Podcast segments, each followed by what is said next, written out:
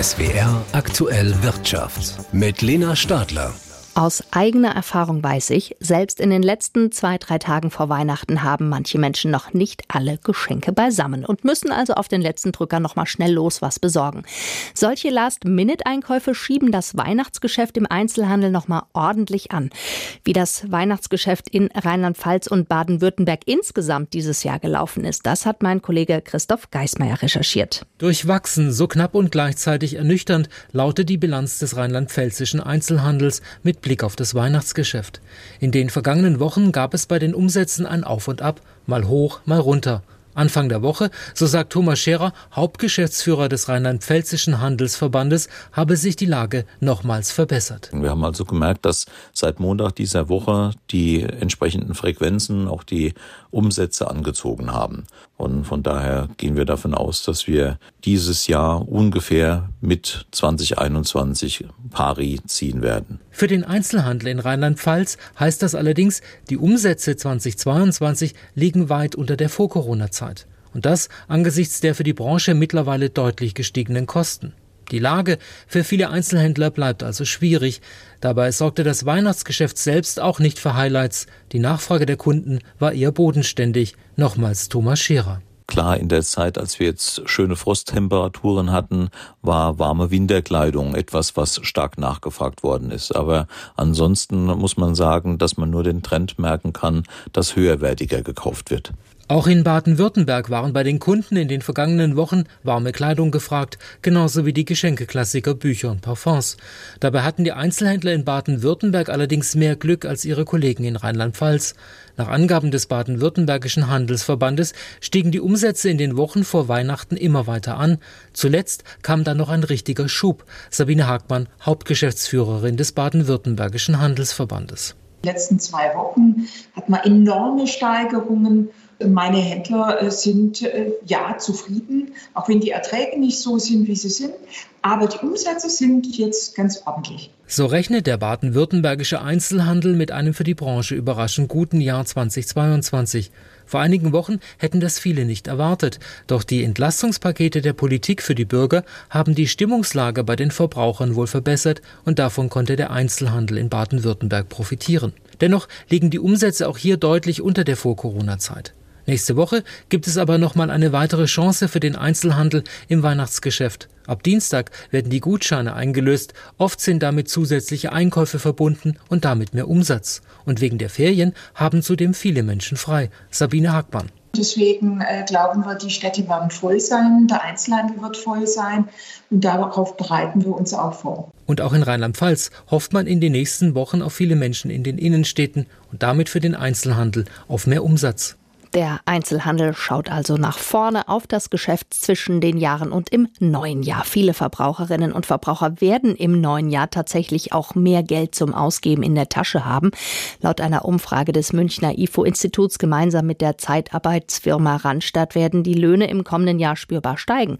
Frage an Jutta Kaiser aus der SWR Wirtschaftsredaktion. Um wie viel denn? Um 5,5 Prozent. Das ist allerdings ein Durchschnittswert. Es gibt Unterschiede je nachdem, um welche Branche es geht und auch wie groß das Unternehmen ist.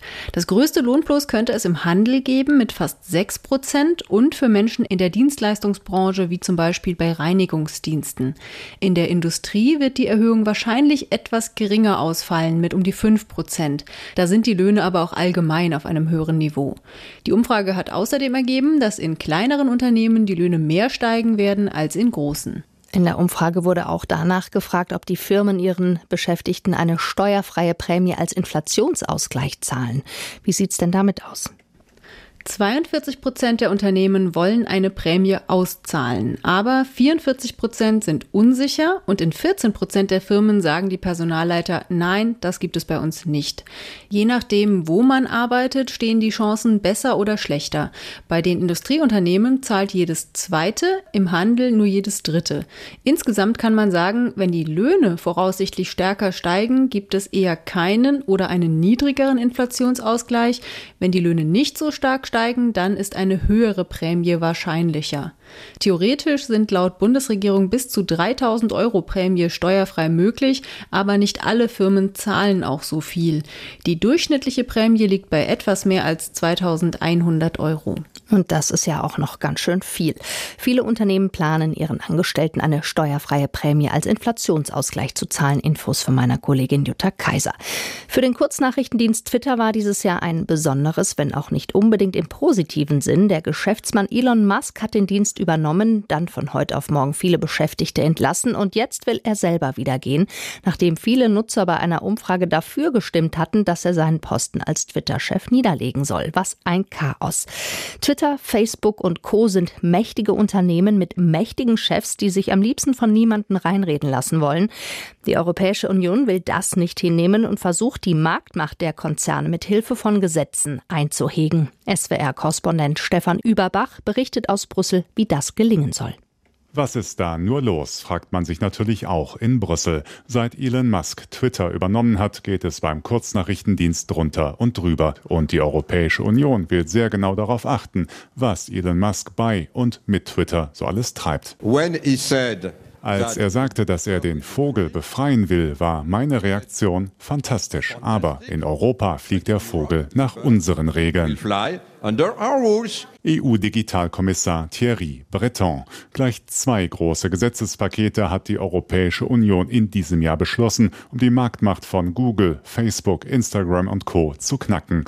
Mehr Transparenz, weniger Hetze, darum geht es. Wie nötig das ist, zeigt auch das Beispiel Twitter. Denn seit Elon Musk dort nahezu grenzenlose Meinungsfreiheit verspricht, hat das britische Zentrum gegen digitalen Hass einen enormen Anstieg von rassistischen Parolen, Beleidigungen und Lügen registriert.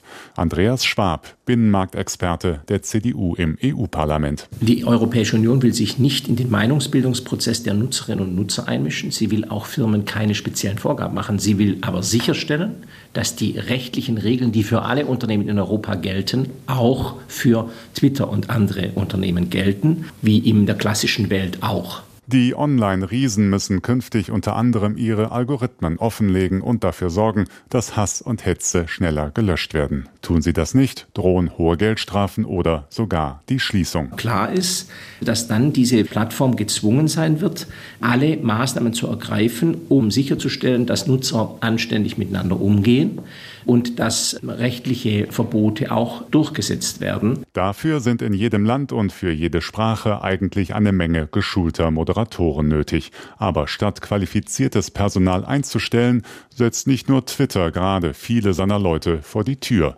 Ganz ähnlich läuft es bei Facebook. Alexandra Gese, Digitalpolitikerin der Grünen im Europaparlament. Das heißt, wir werden bei Facebook auch ein sehr großes Moderationsproblem bekommen.